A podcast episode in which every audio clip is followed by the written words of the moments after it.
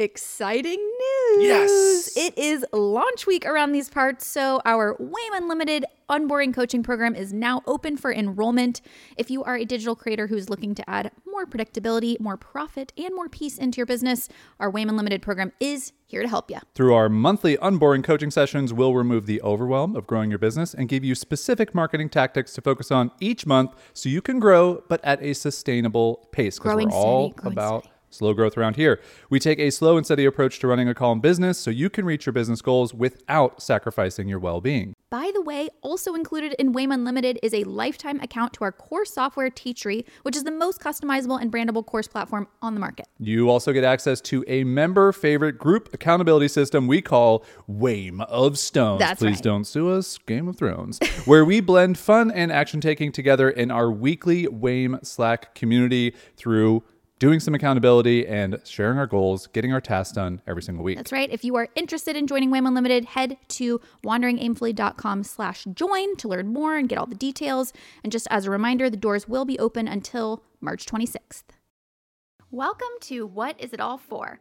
A podcast designed to help you grow your online business and pursue a spacious, satisfying life at the same time. We're your hosts, Jason and Caroline Zook, and we run Wandering Aimfully, an unboring business coaching program. Every week, we bring you advice and conversations to return you to your most intentional self and to help you examine every aspect of your life and business by asking, What is it all for?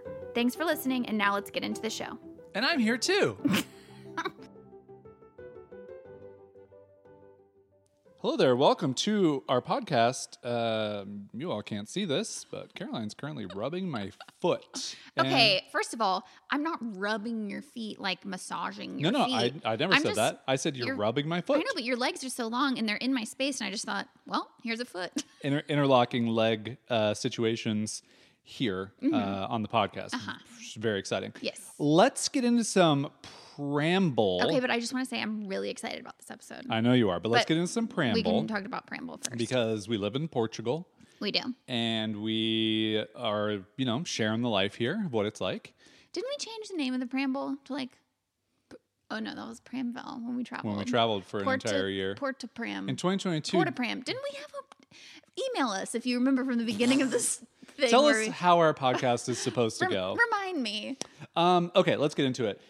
Uh, last weekend, we went to something you've been looking forward to for quite a while. Yes. It's something that I have zero interest in. Yes. And it confirmed that in another country, I still have zero interest in Yes. it. And that is The flea market. the flea market, Okay. When we first scouted this area back in August, I where we live right now. where we live right now. Yeah. We live near a town called Lourinhã. And when I remember we were driving around the town and we did see the flea market set up, and I was like, ooh. Hmm. And I was like, that's interesting. And so I had had it in the back of my mind that I wanted to visit this flea market. Um, also, it was really hard to find because they don't call it a flea market. Um, that's like a very American Right. term, I suppose. And I wish I had the. I, I through some digging, I found a Facebook page for it. I don't remember the Portuguese name for it, and I think there are different names, but it's something like you know Mercado and Antiquities or something. It's Yeah. like Arts and Antiquities Market or something. Um, again, don't have the correct name for it, but yeah, and they they set it up on the second Saturday of the month. And I think it's just a combination of number one, traveling for a whole year where you don't have things really. Like you have your clothes in your suitcase, but you don't have like things. I you know, we're we would consider ourselves more on the minimalist side, but I do miss having like a couple of objects that are special and that make me feel like a space adds my own personal flair. And so mm-hmm. I've just been missing like special objects is the best way to describe Okay, that. yeah. Okay. And then, of course, moving in here where I'm, I feel very grateful that our place came furnished, Right. but it has no, none of our personality. And Right. so as the weeks go on, I am missing a little bit of that like personality to our Right. space Trinkets. trinkets. And so now I could just go out to a store and buy trinkets, of Right. course. But there's something so delightful to me about going to a flea market to look for like the diamonds in the rough. The treasure hunting part of it, yeah. I get a lot of pleasure out of because I like I like that like 99% of the stuff is like mm, for a lot let's just be honest, it's people's junk, okay? It's people's junk. It's definitely people's junk. Yeah. Different than people's junk. Different than people's junk. Uh-huh. Right. Yeah. But for sure. it's their junk. Yeah. But like Not this is junk. where it's appropriate to put your junk out on a table for everyone to see. This but is the place. I would place. not recommend putting your junk out on the table. Yeah, You know what I mean? yeah. And so, and also, I just I have to say, I showed you. I found this woman's YouTube channel around Christmas of this past year that I showed you, and she basically goes to like high end places like Pottery Barn or Restoration Hardware or Anthropologie or whatever, and finds like their styling guides, and then creates like dupes, as we say, Stop. um, from thrift stores and things like that. And so it shows people how they can get It's like, like, a three hundred dollar gold reindeer at Restoration Yeah, Hardware. which, like, she finds why? like a silver a plastic $6.99 reindeer and at like Home Goods makes and it like look- spray paints. it. Yeah. yeah. And I get an absolute dopamine high from this woman's videos. and so anyway, I think I credit her, and by credit I mean blame her for this treasure hunting mindset I've been in. So that's a long roundabout way of saying we went to the flea market. Jason had eh, just absolute hives from looking at everyone's junk. Yeah, yeah, yeah, yeah. But he was a good sport about it, and I found um a pair a gorgeous ring that I'm obsessed with, a pair of earrings. I will say the jewelry that you found is fantastic, fantastic. and it was a total of fifteen euros. I know. And then I found this gorgeous glazed ceramic Gorgeous vase. is subjective on the vase, but that's okay. it's gorgeous. Yeah. It's a gorgeous glazed white ceramic trophy urn vase is Yeah. I think the term that I later on discovered.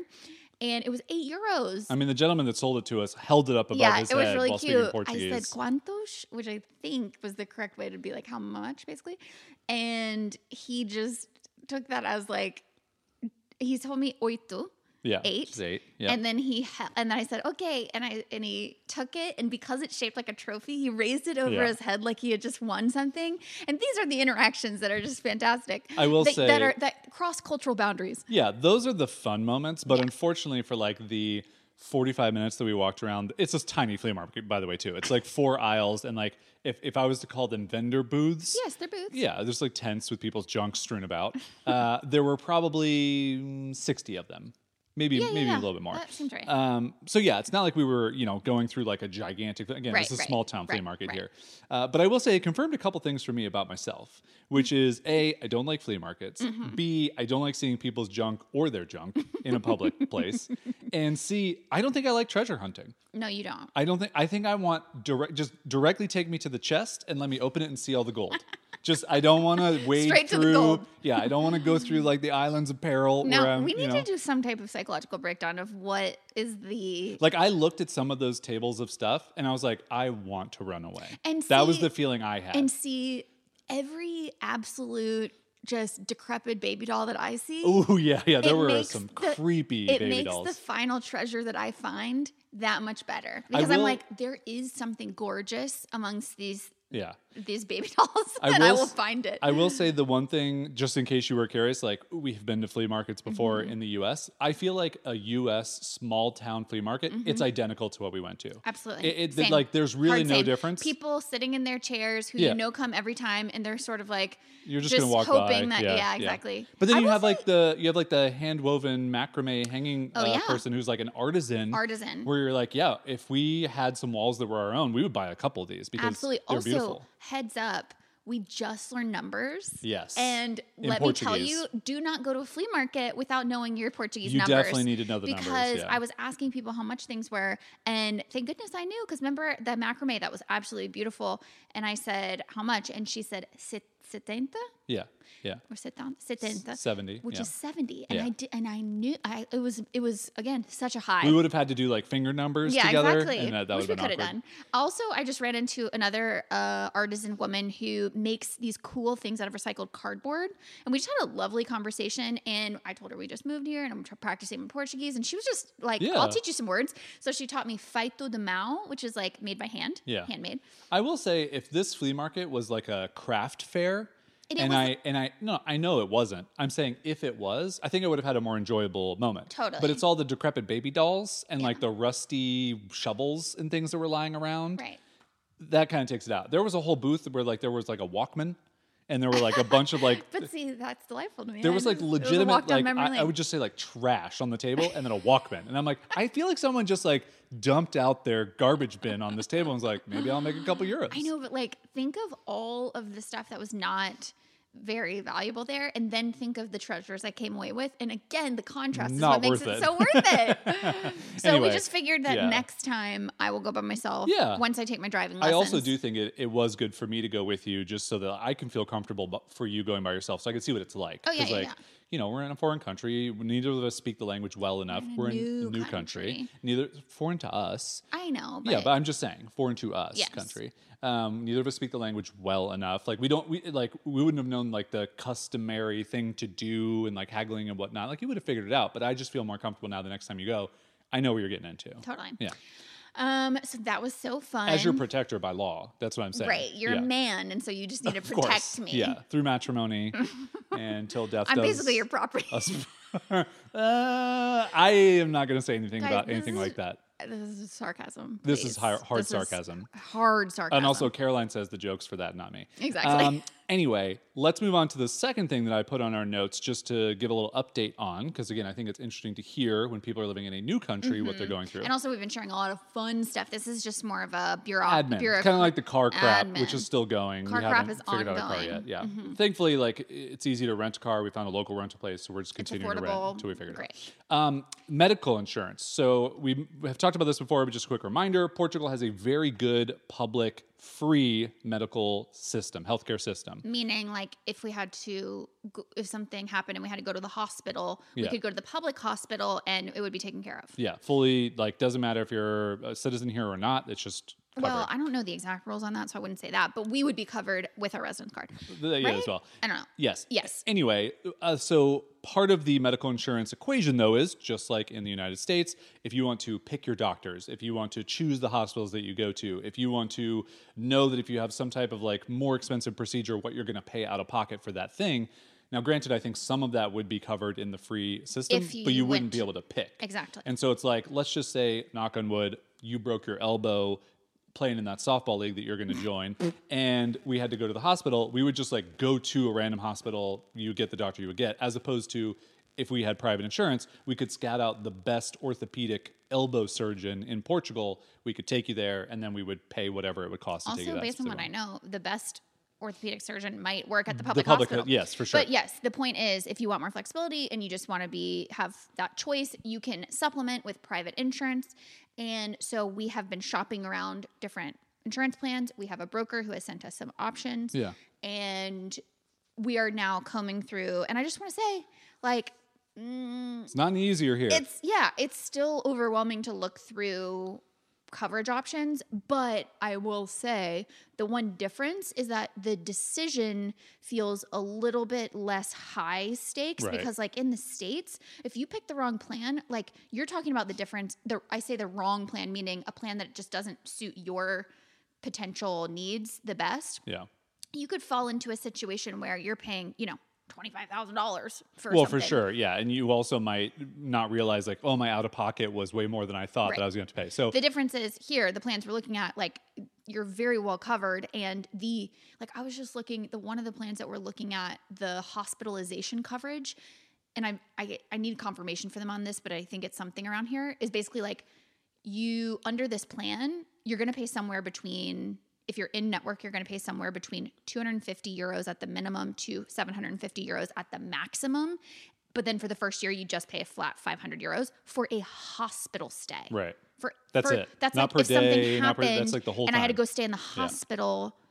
Uh, Your elbow broke when you were playing softball.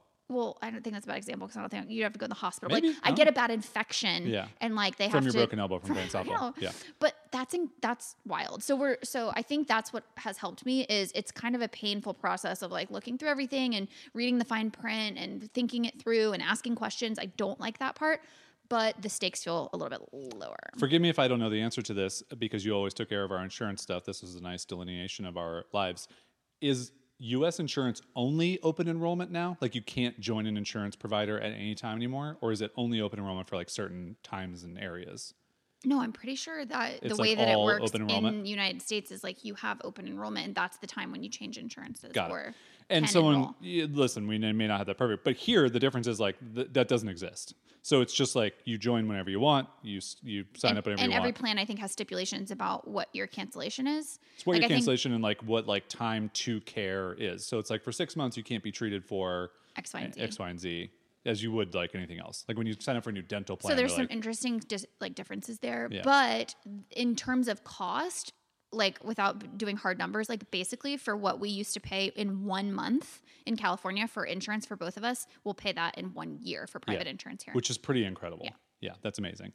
And we wouldn't even have to do that if we didn't want to. I think we're just really doing the private insurance because we have a couple things on the horizon that we want to specifically choose some Mm-hmm. now providers for. that said, tune back into the podcast for whenever we go to the hospital for the first time. for your broken elbow. for my broken elbow. Yeah. To, to let's not manifest that, please. Well, you're not going to play softball, so I, figured, I thought it was a very good, good, fair good. thing Yeah, to yeah, do. yeah, yeah. yeah. Um, but you know, obviously, it's all theoretical until you go and actually get through the system and have that experience. But um, that was one of the appealing parts about moving to Portugal is that for you know the cost that you pay, the care that you get is quite good. Yeah. Okay, so that's our Portugal update. Uh, you know, just standard life stuff here living, working, finding little restaurants. The weather has turned incredibly nice, and we'll see if it stays that way through April because April is specifically supposed to be a rainy, month. april apro A aqua meal? mil. Yeah. Aqua mil. So it's like There's like there's like a little saying that is Yeah. basically like April a a lot of, million. lot of rain. a All right, let's get into the episode because I know Caroline is chomping at the bit. Okay. To share these 27 tips. 27 tips. Which we're not a big like listicle family, but this felt fun to share This felt this fun. way. So I'll tell you where the origin of this episode came from. Specifically, if you are a person who right now has an online business that is primarily a client service business, and you are looking for more freedom and you are looking for more flexibility and you want the ability to scale beyond just your time and also to have the money to be able to say yes to the clients you really want to work with and say no to the clients that you don't. diversify those income streams We so you're ha- not just having your income tied to clients. We've identified over time that this is a large percentage of our audience. So you listening right now might be nodding your head. That's me, that's me, that's me. Hello. Um, the thing about it is, we decided to do this epic survey to our audience. And just to better understand what some of the struggles were of people who have yet to make that transition from clients primarily to digital products primarily, your online courses, your Yep. memberships, your programs, Yep. your templates, your anything scalable and digital. And we wanted to understand what were the hurdles people were running into. And we also wanted to understand people who had made that transition already, what was really helpful for them.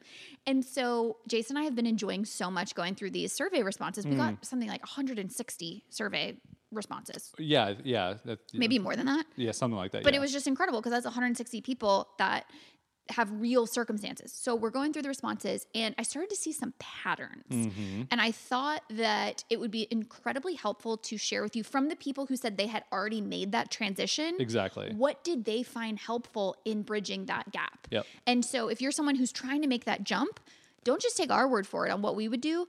Take it from these people who have actually made that transition. And we basically categorize them all into these 27 different tips. Yep. And they span across six different categories. So I'll give you the lay of the land here. A big chunk of them, the number one response category was about time. And I think I looked at it. I think it was like almost forty percent of responses were around time. Yeah. So like time was the number one. So that's why we're going to factor. start Yeah. there. Um, the next group was all about this idea of getting momentum and just kind of like getting over that first hump of getting started making a digital product. The next group was about fighting overwhelm and using your time effectively. The fourth group was all about just mindset things that Yeah. helped during that transition period. The fifth group was all about making client time more efficient and more effective for that every time you do spend time on clients.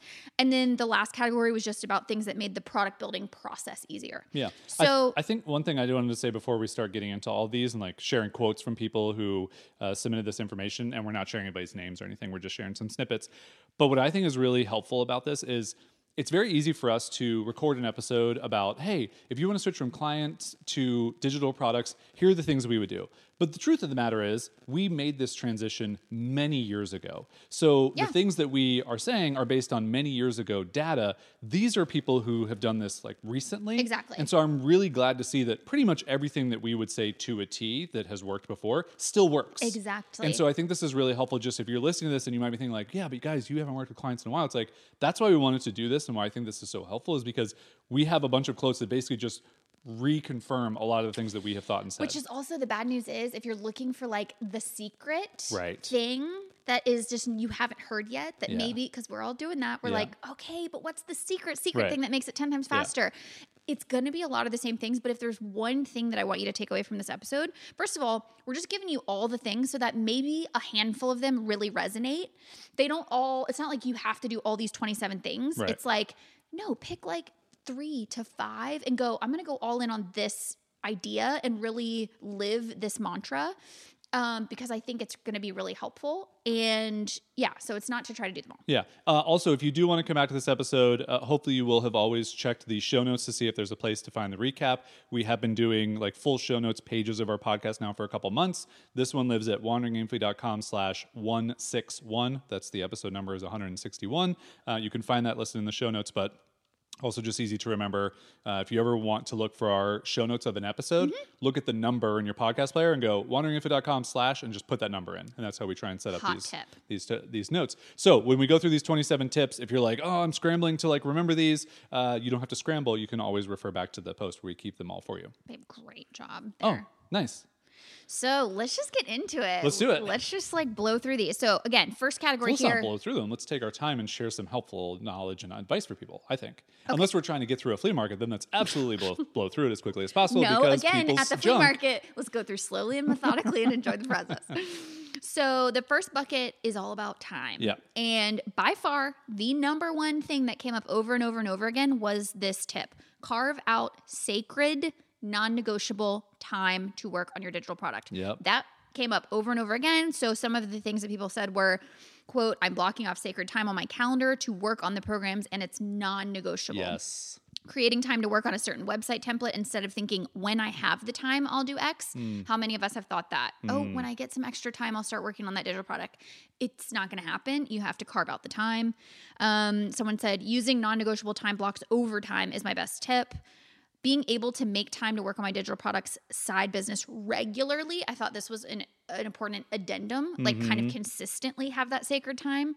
Um, if I don't work on it often enough, when I come back to it, I feel rusty, overwhelmed, and usually procrastinate and overthink all the things. This is this is why I think the regularly piece is important because I think they're so right. Yep. When you spend a little bit of time away from it, you kind of there's like a re-entry, uh, you know, deficit. And then the final thing was like someone said, protect the time on your calendar. Yeah. So you so that's why I said specifically sacred, non-negotiable time because it's two parts. It's not only making the time, carving it out on your calendar, but it's also deciding that that time is then sacred and non-negotiable, and that's the only way that your client work is not going to seep into this digital product work time. Yeah. And I, I think just anything that doesn't get prioritized is not going to be a priority. Yeah. And that is just when you're making a transition, prioritization, it doesn't matter what you're transitioning from and to, prioritization is key because it's likely you already have good systems and processes for your client work. So like that doesn't need prioritization. What needs prioritization is the new thing, the new journey you haven't embarked on yet, which is creating a digital product business, which is a whole set of other problems to solve. So, speaking of that, tip number two is to schedule your product time first in order to make it the priority. So, if you've struggled to prioritize digital products, try bumping it to the first thing you work on in the week or the first thing you work on in the day. So, a couple people said putting time aside. putting aside time to work on my my own projects every single day and prioritizing that over my client projects waking up early and setting aside an hour a day to develop my online course i liked that Yeah, strategy like that doesn't work for everyone but again if you if you could figure out a way to optimize your sleep schedule and then kind of bump up your wake up time that's found time essentially right um blocking out the first one to two hours of the day to work on it this is what someone else said so again like when you put it first on your schedule it becomes easy to prioritize And I think there's something to be said for like the again, the client work is going to be the work where you likely have already built the neuro pathways of, Mm-hmm. okay, I need to do this, I need to do this. Like you can just get into that flow a little bit easier. Working on your digital product business is like, okay, there's a huge overwhelming list of things I You're need to do. You're gonna feel the self doubt. You're gonna be the it's like overthinking. You need the the like maximum focus time that you have. So if that's the first in the day for you, and again, I think this one's really good. Just of like, when is the like the time of your workday when you have the most energy and focus? Prioritize your digital product transition and the things you need to do there, and then do your client work afterwards. This is kind of the if you've heard of like the eat the frog strategy, which is a productivity hack of like doing the thing Yeah. that you have the most resistance towards first thing because Can you we have just say eat the broccoli? Because I don't want to eat any frogs, but I really don't want to eat the broccoli. but it's more nonsensical to say eat the frog, which just makes it more memorable. I don't want to eat any frogs. Okay, you have to. Okay. Number three, tip number three. I could kiss a frog though, if it's cute. Um, thank you for Yeah. interjecting that. You're not a frog. Does it have to be cute? I said if it to me, if I think it's oh, okay. cute, It's a yeah. personal preference. Yeah. You have to. I I personally would like to find the frog cute. And just so you guys know, you all know, I find every frog cute. Go ahead. This is what I bring to this. Uh, You're doing great, sweetie. Tip number three is to set a deadline and have a dedicated timeline. And again, I want to be really clear here. Not every one of these tips is something you have to do. Right. Some people are going to find a more flexible timeline is more conducive. Some people are going to find they need more discipline. Like you really have to put all of this advice through the filter of your own experience and the way you work. But my hope is that you're going to pick up three to five things that you're going to be like, this is going to help me move forward. So set a deadline, have a dedicated timeline. Someone said, I broke the whole project down into tiny little steps that I worked on every day for 6 weeks. So setting that that almost like sprint timeline of let me do this for the next 6 weeks was helpful for them. Someone else said set a launch date, smiley face, set a whole week aside to work on the product. We'll talk about that in a second. I think this uh, dedicated timeline thing is really helpful too for all of you who are listening that have tried to maybe build your first digital product and you just haven't gotten it done. However, you've tried to do it in the past, try a different Try something different. different timeline setup. Mm-hmm. So if you've had a really dedicated timeline in the past and it just didn't work, then maybe try like a looser timeline where you're like, well, let me just like work on this and I feel the flow and comes to me. And on the flip side, if you've always been like, I'm just going to see when the time comes to me and when I feel in the flow to work on this, maybe you need to switch to dedicated timeline to mm-hmm. see if you can actually make progress. Yeah, try what hasn't worked yet. Tip number four is to use accountability to then stick to that deadline. So someone added, they were a vote in the column of a dedicated timeline. And then they also added, I joined a program for creating products. She did a live round of the program that ran over a few weeks. At the end of the program, she shared everyone's finished product with her audience. Having a deadline and that extra accountability helped me get it done in a short time. So this is like layering then an accountability factor on top of the deadline. Yeah. So if you're like, okay, I want to have my product completed in the next eight weeks, you can do that in a number of ways. Yes, you could join a program. You could join WAIM Unlimited if you Oh, want. burn, burn, we have an burn. accountability program. That's pretty cool. You could have an accountability buddy. Yeah. You could post your deadline publicly. Like there's all these different accountability levers that you could use. Yep. But if you really, again, going back to if it hasn't worked for you yet, try to layer on that accountability piece to some sort of deadline and see if that gets you farther. And then tip number five is one that I thought was sort of a non like no brainer. Yeah. And it came up so many times, which is which is why we like to do this because things that you think are so go without saying, you know, are oftentimes things that need to be repeated, which is use time blocking. So you should be sitting down to your computer if you're trying to if you're trying to transition through something like this that requires navigation and strategy and probably a workload that is a little bit more rigorous than what you're used to. I think you're going to have to use some of these kind of productivity levers in Yep. order to be more organized. Yep. So time blocking, I forget that that the way that I used to do things before time blocking was to like sit down at my laptop and just go, what do I want to do today? Exactly. And And there is there is some sense of freedom when working with clients when you're like, listen, the clients are already like setting deadlines and timelines and like I want my days and weeks to feel So like I have control. Yeah. So like I don't want my calendar to tell me what to do as well. But I think as two people who can tell you very specifically how much time blocking changed the game for us and like made us more productive people and gave us more freedom because we were more productive with the time that we were blocking off. That really helped us. And just to be clear, if you're like, wait, what exactly is time blocking? Time blocking just refers to the simple like added benefit of not just having a to-do list but actually assigning when those items are getting done on your calendar and how long they're going to take. Yeah. so quite literally dragging blocks onto your calendar to say i'm going to be doing x at y time. And i almost forget that there was a time where i didn't do that because of how beneficial it's been for me. And i actually was one of those people that rebelled so much against it but yeah, I, remember find- having the conversation with you, and I think the the like uh, moment for you was us realizing, oh, you're coming from your nine to five job that was very scheduled, and you had meetings and everything, and the last thing you want in your like your own business is to feel like you have that schedule Yeah. again. But it's actually empowering when like you create it. Yes, because what I realized was t- going back to what we said about I have the most willpower and mental energy and focus in the morning. And I was wasting all of that good brain juice on deciding what I was going to be doing that day. Exactly. Instead of previous me deciding what I could do that day. And then if it needs to be flexible and moved around, I can do that. But I, there was no thinking involved. It's like, oh, I already said I was going to do this today. So why don't I just do it? So time blocking. Um, tip number six is to separate your product mode versus your client mode blocks by dedicated days or even weeks. And this is advice we give all the time because we've seen it work for so many people. But just to add color to this, someone said, have client free days or weeks. I work on a two week on, one week off schedule with my clients. If I didn't have that client free week, I don't think I'd get much creative work done at all. I'm the kind of person who operates better when I have a big chunk of time for that kind of work. So there are some people who maybe are a little bit better at multitasking and can do that And this switching. is the difference between us. It's the difference between us. Yeah. You are so good. It takes you no effort to to go into a different brain mode and go between things.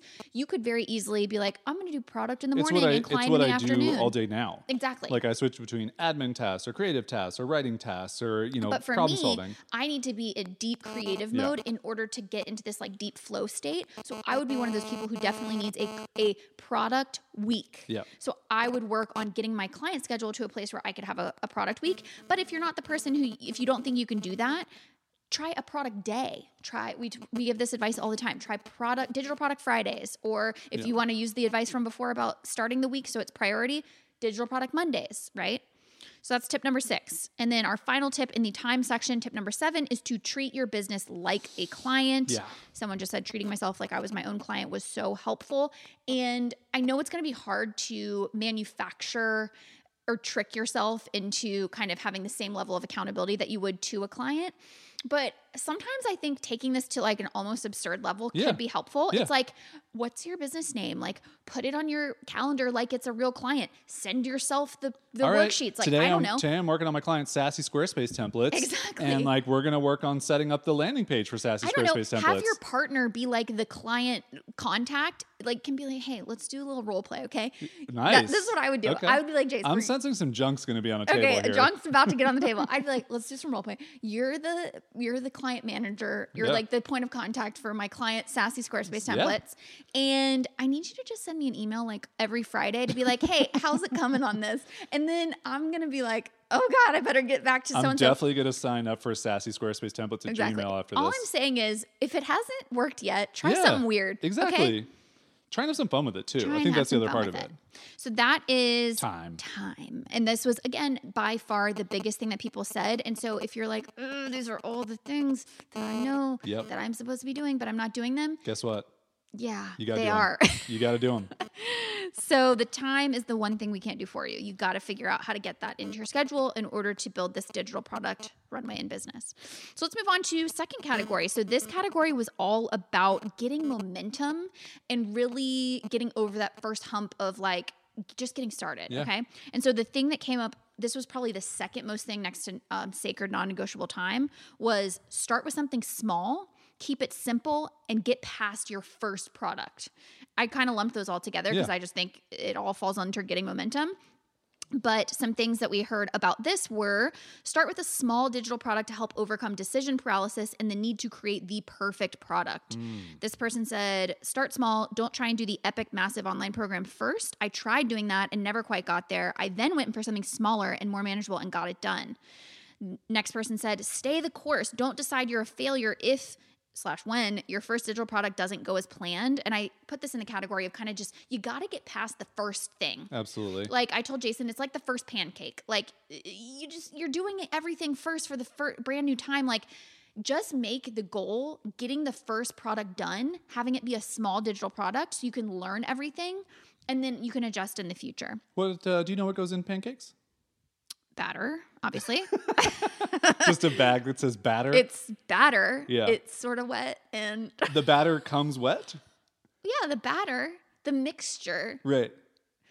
the pancake mix is Okay. dry. Okay, And then there's some type of wet element that makes it better. Right. So I think I nailed that. Okay, good. Um, moving on. this person said it's so helpful to have a finished thing now that lives on my website, which from whi- from which most of the effort, except for the mar- marketing, is already done. And I put this in this category because again, it's like get past the first product. Like, do you know how good it will feel to have the thing made that you can adjust? So if you can just try to again get past the first one. And then someone said, do it and put it out there, make it good, not perfect, fail fast, learn, move on. Yeah, Which I I, like. I think one of the things that gets overlooked in this process is as a client business owner, forgetting what it felt like to get your first client Right. and the momentum that that gave you to go, oh, I can do this. I can do this. Like I, I can work with people because this person said yes to me, and now I like feel what that feels like. It's the exact same thing for building a digital product business. Make the first small imperfect product and go, oh. I made that. I now have a landing page. I have a place that someone can buy this.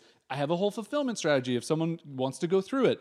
That's awesome. Now, does it suck? It doesn't matter. Did your first client suck? You don't remember. What you remember is I made the thing. It helped me then move on to the next thing and help me Yep. learn all these different things that I need to learn for this type of business. Yeah. And yeah, if there's one mental shift that I could implore someone to make, it's to stop, especially because I think we're at the age of the online course or digital product industry is mature enough to this point where you can see them everywhere, right? Yeah. And the problem with that is you're seeing people who are launching their fourth, fifth, sixth, tenth iteration of their product, and you're thinking that you need to aspire with your first product to that level of mastery. Yeah, this is the classic like your your starting line, you're comparing to someone else's like finish, finish line. Exactly. So don't do that. Yeah. If there's one shift that you could make from this podcast, please just make the first bad pancake. Make that pancake. Put some batter in a bag and pour it out. No, tip number nine on this topic of momentum is a similar but a little different, which is stay focused on taking imperfect action. So uh, the first one was like more outcome. This is more of like just imperfect action is the only way forward. The first version will be messy, but you can always improve it later on. That's what someone said. Um, this other person said it's the part, it's the Oh, this is a mantra. I wanted to be very clear that we didn't come up with this mantra, Yeah. but this is a mantra that someone says to themselves it's the start that stops most people. And this is a mantra that has helped them. They just say it to themselves. So they said, when I notice myself not moving forward on beginning the product development phase, I pull this out, kick myself benevolently, and repeat it to myself. And then I figure out an easy first step. I hit the egg timer for 15 minutes and I see what happens. And I love that. That's so tangible. Hmm. So you just say to yourself, it's the start that stops most people. And you just make that getting over that first starting hurdle your goal, set the timer, and get after it. And then the la- the last supporting little tidbit here for that is don't get caught up in making it perfect, launch it, and then based on feedback and experience, you can update it. Yeah. And I love this because I'm like just picturing all these people who have made the leap that you listening to this episode have are, like want to make. And I just picture them all encouraging you and saying, like, hey, like, this is the advice that we would give ourselves. Like, so that's what I hope that you're picturing when you listen to this episode is there's this group of over 100 people who have are now where you're hoping to get and they're saying like listen like this is this is what's going to get you there Yeah, exactly. Okay so All that right. was momentum Next category. our next category is about fighting overwhelm we are at tip number 10 of 27 here. and using your time effectively. So, tip number 10 is to make a plan and break the process down into small, actionable tasks. Again, this seems like a no brainer, but how many of us have gone, okay, once I finally find the time, maybe you found a pocket of three hours and you're like, I'm gonna work on this product, but because you haven't broken it down into steps, it's so overwhelming. Yeah. So, do yourself a favor and for those three hours, make the plan. There are so many checklists that exist out there, including ours or programs you can follow in order to tell you exactly what it's going to take to make a digital product. So, write it down, break it down into small, actionable tasks. Someone said, have a plan so that when you have a few minutes to spare, you know exactly what to work on. Someone else said, break it down. I created a project plan which broke things down into smaller pieces, and so I could focus on one tiny piece at a time when I had a short window of time to work on it. Someone else said, I broke it down into small steps and created products my current clients needed and turned them into evergreen trainings, knowing that it was hard in the time of creating it, but that once the work was done, I knew it would be helpful and profitable later on and then be organized and have a plan slash checklist to follow. Don't overcomplicate things. Yeah, I remember when uh, our Waymer Chelsea went through Build Without Burnout, which was our first cornerstone program mm-hmm. that specifically helped solve this problem, which was going from clients to having a digital product business. Mm-hmm. And we built it as a six month plan, 26 lessons or 24 lessons, all with sub lessons within them. And the, the entire key behind this plan was we just want to give you the thing to focus on every week. Yep. So that there's no mental power for you to have to sit down and go, okay, what do I have to focus on? It's like, no, no, we just tell you what to do. And all that is is just us taking that entire process in a checklist format and breaking it down into weekly things to focus on. And I remember Chelsea said that was the most helpful thing for her to know that she didn't have to think mm-hmm. about what to work on this week for a digital product business. All she had to do was just log into Build Without Burnout, see what lesson was now unlocked next. And she really loved that they were all locked mm-hmm. because she couldn't move forward. Even mm-hmm. when she mm-hmm. had, she was like, oh, I've got some momentum. And she was like, wait, I don't want to burn myself out in this process. Mm-hmm. And just every week she would show up and go, oh, okay, now I'm working on my landing page. I didn't even think I was going to work on that this week but now I'm, going to start working on it and here are the tips and here's how to do that so i think having any system like that whether it's something that's in with within WAIM Unlimited like we have or just finding something that can remove that mental overwhelm mm-hmm. is really really helpful Perfect. So I love this next category because it's the mindset stuff. So this is tips 11 through 15 and these were just kind of mindset things that were helpful as people move through this transition.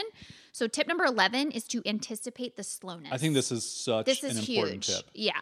So it's patience. Um, someone said the transition has been slow and I have had to embrace that pace. Someone else said manage expectations, i.e. success doesn't happen overnight. Someone else said recognize that it's going to take time to get it all done. It's a marathon, not a sprint. Yeah. And so this is just a recurring theme over and over is just yeah, of course. You have one foot in both worlds. You have a foot in your client work and you have another foot in the digital product world.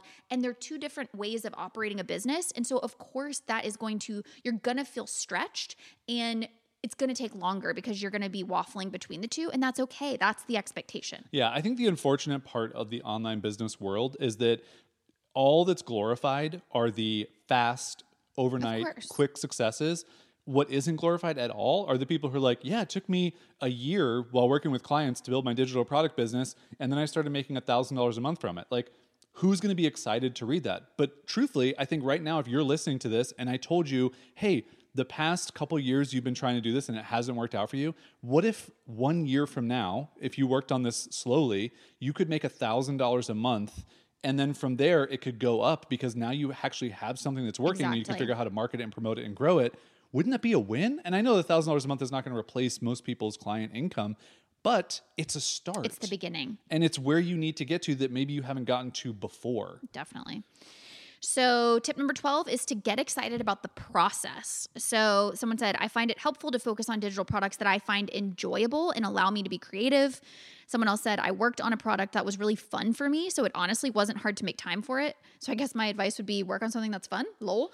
And I think this is great advice. Yeah. It's like, uh, also, yes, you want to be strategic, and we'll talk about that in a second, but also, wouldn't it be easier if you could just get your yourself excited about the process of making the thing? What is it that's going to get you excited? Is it, you know, learning a new tool? Is it uh, making it fun and making it different in, in your voice? Is it branding it? Like whatever you need to do in order to get excited about it, listen to a cool playlist only when you're working on your new product, you know? Yeah. And, and I know that we've heard from a lot of our Waymers that join is that they've they've joined other programs and they followed someone's specific advice on building a certain thing only to realize it wasn't fun. They didn't enjoy it at all. And so I think that's where we give a lot of freedom in our program. It's just like, listen, we're not trying to tell you one thing is better than the other. We want you to chase where your energy is going, where you're excited yes. about.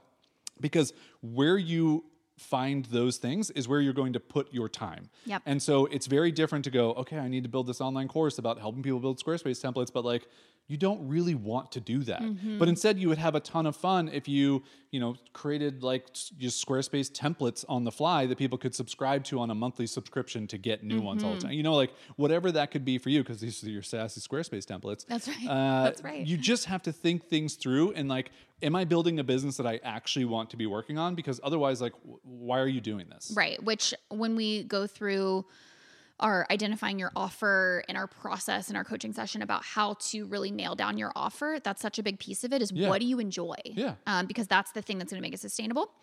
Tip number 13, remember the why, i.e., what is on the other side of this transition. So, um, someone said, I kept thinking about the fact that digital products are a do it once and sell it many times. Mm. So, just by focusing on what is what is it all for? Yeah. Like that can sometimes be such a motivating factor to when you're in the slog and you're on week five and you're like, this is so much to try to balance with my client work.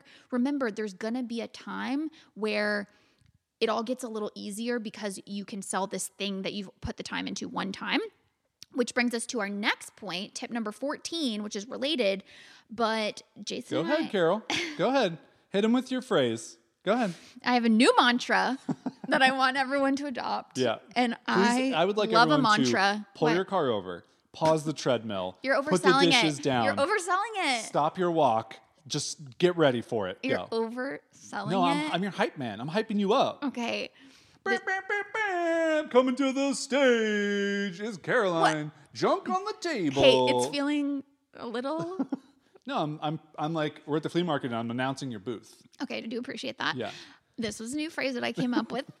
And this is what I want you to remember embrace the short term squeeze for long term ease. That's Mm. it. Short term squeeze for long term ease. Okay, it rhymes, which is the main benefit. Right, of no, course. I told Jason, I was like, there I want to come up with a name for this very specific period of time where things are gonna get harder before they get easier. Yeah. Okay. And this is the short term squeeze. It's where you feel squeezed between your clients, this client world, and this digital product world.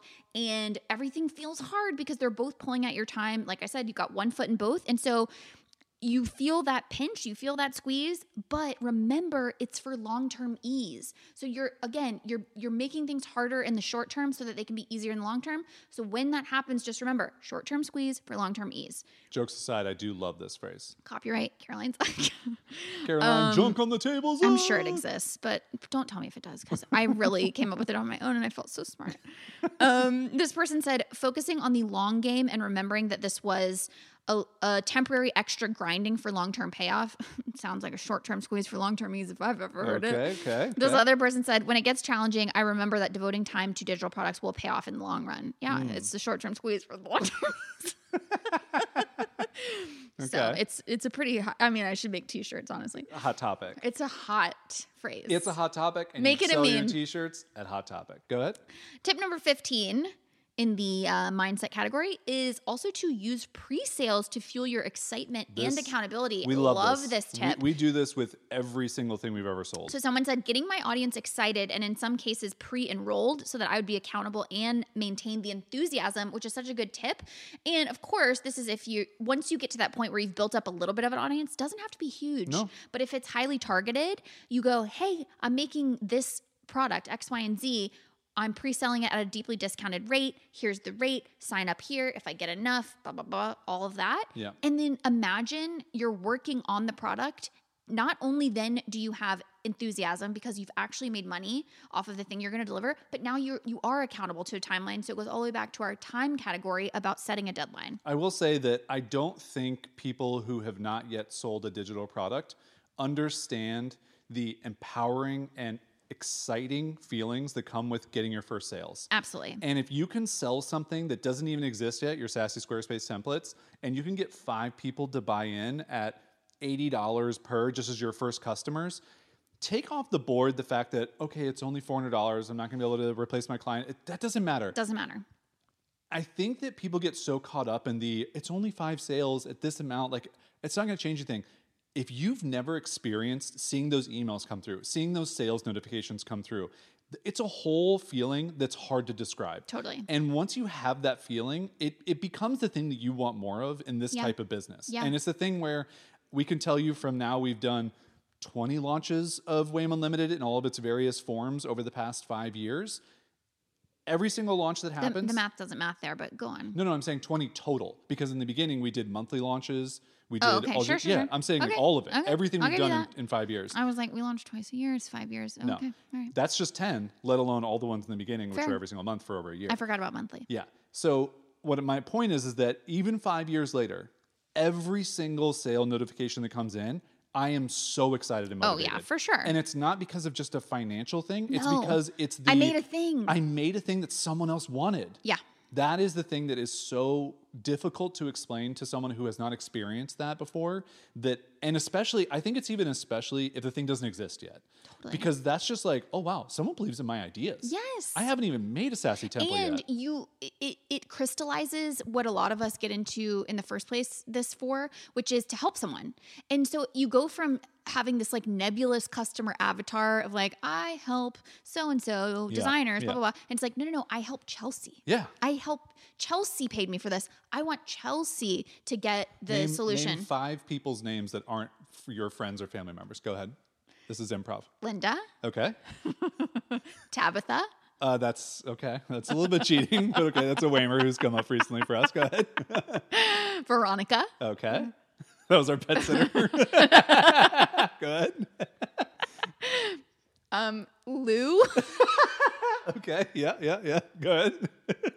uh-huh. um petunia Okay. That's yeah. Okay. Those are all my Those friends. are. fi- Those are Man, anytime we can get you to do a little improv exercise, it makes my heart. My face is so hot. Why? Why am I like this? Why does my brain? I I I know what names are. You do. I know what But names in that are. moment, Petunia and Lou. yeah, yeah. the glasses have come off. The tears are now flowing. Oh boy. I'm so sorry for those of you who are just like, just give me the rest of the Does tips. anybody else please tell me that somebody else is bad at improv as I am? My brain's like, what are names? yeah, exactly. Who- I've never met what's another a person, person? before. oh, do dogs count? I know some dog names. All right, Okay. let's get into the oh, the- second to last category, right? Second to last category. Yep. Okay. So this category is all about shrinking your client time that you're spending now to so that you can devote that to product time and squeezing the most out of your client time. Let's just call it squeezing the most out of your client time, right? So tip number 16 is client boundaries and saying no. This is also a very important thing. Saying no to some client projects that I could have done and made money but didn't really want to and also I wanted to make time to create some digital products and courses. So that was a tip from someone. Someone else said saying no to clients, setting boundaries, and defining priorities instead of rushing into client projects. And someone else said, I have to be careful about not overscheduling client work and leaving space for product work. If I let it, client work will take up all my time. This, you know, connects very well back to the time piece, which is if if you're going to find or carve out the time to work on your product, that's going to have to come from somewhere. Yeah. So you have to create boundaries around your client time in order to keep it contained. And I just want everyone listening to this to know we know what it feels like when I have to do a lot of work to get a client. How am I going to say no to a client? Yeah. And that's the the cycle that you get into is that as a client service business owner, you basically get into this thing where you're like every client that shows up, you're like, whew, okay, I got another one. That's great.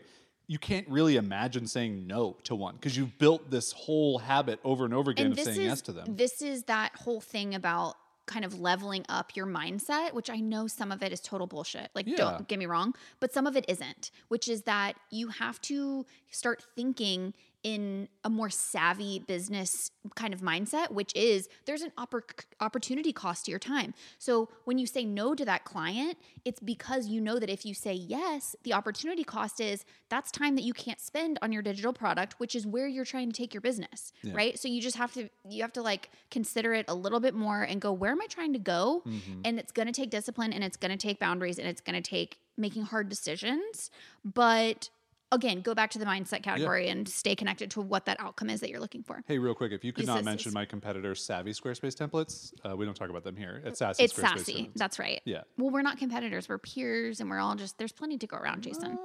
Abundance mindset okay.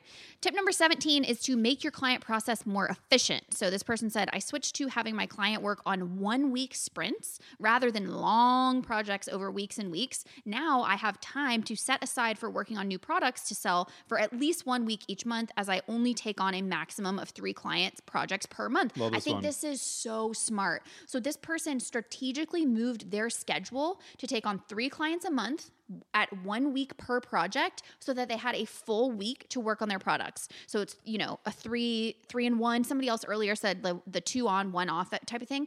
Really sit down and think could you kind of make your client project timeline more efficient to create some of those, uh, you know, product mode versus client mode tips that we said before. And listen, I know your knee jerk reaction might be, well, I can't control my clients getting back to me, so it's really easy to say, change mm-hmm, up my thing. Mm-hmm. There's a- Set the expectation. Set the expectation. Have the conversation with your client. Tell them that you need to transition to this for mm-hmm. your own life and schedule, and that this is better for both of you because they're going to get the work done faster. also, let me tell you a side tip. Let's go, Go on a side quest. Yeah, let's do it real quick. This is something I didn't understand soon enough when I was doing client work. Are we going to see Petunia on the side quest or Lou or? Petunia and Lou.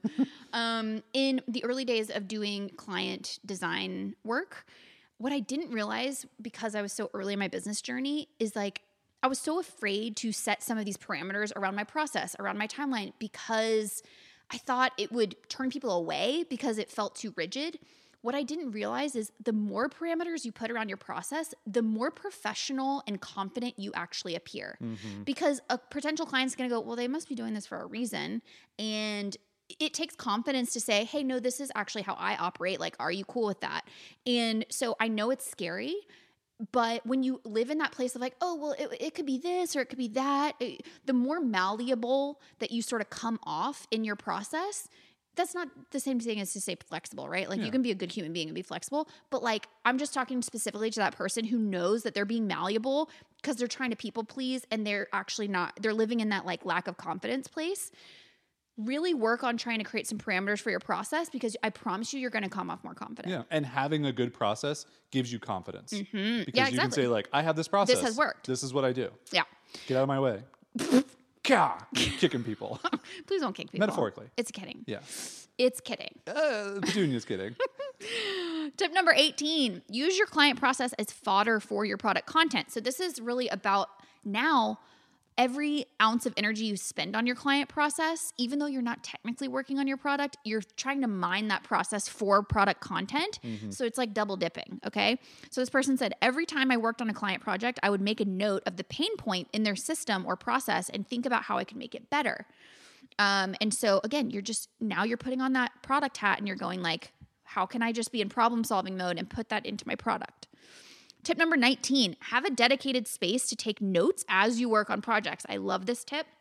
Someone said, "Keep I keep open a doc that's not for the project to catch all the ideas and thoughts that are unrelated so that you are less tempted to go down a rabbit hole but aren't throttling the creative flow." So this Oh. is like super tactical. Yeah, I, for me, like if this was me, I would have a whole separate app. So I Mm-hmm. would use like let's say like Evernote, just an example. Like I don't use Evernote for anything Mm-hmm. at all. But if I was making this transition, I would go Evernote is my digital product place for all of my thoughts. Yeah. Because I can get the app on my phone, I can get it on my iPad, I can get it on my desktop, and I can have it all synced up and I don't have to think about it. It's not like a doc that lives in a folder that's in a whatever. And then you go to that folder and then you see client stuff. And it's all it's like, no, no, I'm just opening this app and Yeah. like that's where I'm putting all this. Stuff. But then thoughts. what's also powerful about this is they're using it when they work on client stuff because they know, going back to the previous tip, Yeah. they're gonna have ideas So about just like, so boom, just pop bop over. it right in Bop there. it popper. Bop it popper right into the Evernote. Yeah. And you won't get down that rabbit hole, right? Like you'll just be like, okay, it's there. Like, and you don't have to stress about, oh, am I gonna remember? Exactly. And all that stuff. Yep. I like this very tactical tip. Finally, in this section, tip number 20 is to include products in your client contracts. Okay, I like this. This is very tactical as well. So, someone said it's been helpful introducing digital product offerings within client contracts. For example, the contract contains a typical client time plus five licenses to a digital course for the client to use. And I love Like this. this, I like this. because number one, you're adding value to your client offer and number two you're getting kind of like students into your let's call it a course Yeah, and I think I think a really good example of this is Sassy Squarespace templates. So like you're a Squarespace designer, Uh-huh. Designer, sure. and you work with clients and you build their sites, but now you're moving into building templates that people can use. You tell your next client, Veronica, and you say, "Hey Petunia, but Veronica, okay. here are five licenses that you could give out to any of your friends to use a template that they can create their own Squarespace sites and like however you want to do that." Like Yeah, in some or- way. I'm just saying as an example. Yeah, because I don't work. want you may not want to like cannibalize your clients in that regard, right? But, But if I'm- it was a more um, auxiliary thing of like how to maintain your Squarespace site, Yeah, right? yeah. So just you know, you do have to do some thinking there because you don't want to. Well, unless you definitely do want to make that. Yeah, if you want to make the full transition, then exactly. sure. Yeah. I just think there's a lot of opportunity there to think through, oh, my existing clients are people that know people. Yeah, And that this might be really helpful just to get some first digital product like experience through them. Because that's the thing. What is going to help you sell your digital product down the, the line is if you can get people results. And to get people results, you need people in the course. And so this is like a good way to kind of like seed Yeah. people and get feedback too. And people know people. People know people. And if you could get them to bring two people, and then them down the line, could and, And it it's like down the line. If you down, can go like it's like down, a down the, the line, line, and it starts to shaped form. like a triangle. it's a it's more of like a three dimensional triangle Nice. with like a few people at the top, and then and then people down the line. And then every uh, horizontal line of the triangle is a BMW. BMW, BMW, BMW. Uh, we're just making MLM jokes. It's an MLM not- joke. uh. Um. Okay. Final category. If you're still listening, uh, congratulations. You've and done great. You're gonna do amazing things. Also, if you've listened this far, send me keyword send an email. is- yeah, send an email, Uh-huh. and the subject line is petunia, and I just want to see how many That's it. petunias we get. That's all you have to do. Just pop up in your email app and just send a petunia. And your favorite GIF. Also, uh, spell it however you want, because I'm thinking about it. I'm like, there's a couple different ways you can spell petunia. I mean, I think there's a right way. So let's whoever spelled it right. Win some, win Wins some of a BMW. pancake batter. It's a bag of something wet. We don't know what's inside because Caroline doesn't know how to make pancakes. I have a husband who makes pancakes for me. And I do love making the pancakes. I for know. You. They're so delicious. I just like asking, you know, publicly when we when it's something that I make all the time of like, how would you go about this? Just be curious to see how you would do it. Okay, well, how would you go Uh-huh. about what are some things I do that he doesn't know about? I mean, all kinds of Notion stuff, Figma Yeah, stuff. yeah. How would you do that? Uh, how would you Figma? Uh, How I'd- would you Notion? Upwork.com. okay. You YouTube for for a pancake. We're really Don't- getting into like a marital. It- it's devolving into a marital dispute. Okay. Okay, final bucket. Yes. Okay. Last bucket here after. And the, these are just um, about making the product building process easier and also things that I didn't know what category they went to. Yeah. Okay. Tip number 21 batch create and do what comes more easily. So a lot of people said batch creating like videos or course content or whatever. That's just a tip about Yeah, creating things. Yeah. Um, someone else said, think about what might make it easier. I created an audio course rather than something with video because it meant I could record and edit more easily and not worry about what my hair looked like. Oh, Lol. I think this, this is, is a, such a good tip. such a good tip, just especially in the first product creation. Yes, because remember, don't go for the like It's the pancake. beautiful studio backdrop. You got to have all the things. Like again, you're comparing your starting line to someone else's finish line. Do a thing that you can do that feels Mm-hmm. doable, and like that's what we always talk about. Like it's much easier even for us who like doing video and can set it up. We'd rather just record over a keynote presentation Absolutely. because we don't have to be on camera. And certainly, yes, like doing a little intro of you on camera like adds more personality, but you don't even need that if what you're actually teaching is helpful. So don't worry about putting your face out there and having to like go through that whole step. Yeah. And also, like, it- there's some type of inverse relationship between, of course, you want to make your product look good. Of course, you want it to feel professional. But there's an inverse relationship in terms of the more powerful your information is in getting someone the results that they want, the less polished your thing needs to be. And digital products are digital by nature. So like you, could do the audio course Yep. to start, and then you could come back around and do a video course that's an upgraded version years later. And then it's an added bonus for everybody who's already in that thing. Right. But if there's something to focus on, it's like really focus on is the content going to get someone the results? Yeah. Okay.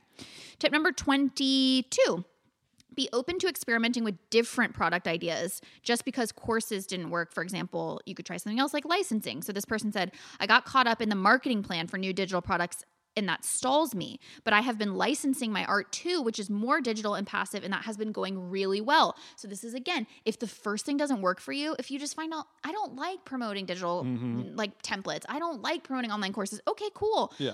Find another way. Go a different route. Try Yeah. a different dig- digital product This route. is where I love the folks who lean into using like a creative market. Yeah. And they're just like, I'm just going to create it in my own little creative market store and I'm going to put things up there and I'm going to let this marketplace that exists help me build my digital Mm-hmm. and product I'm going to game. That part of the system, right? Absolutely.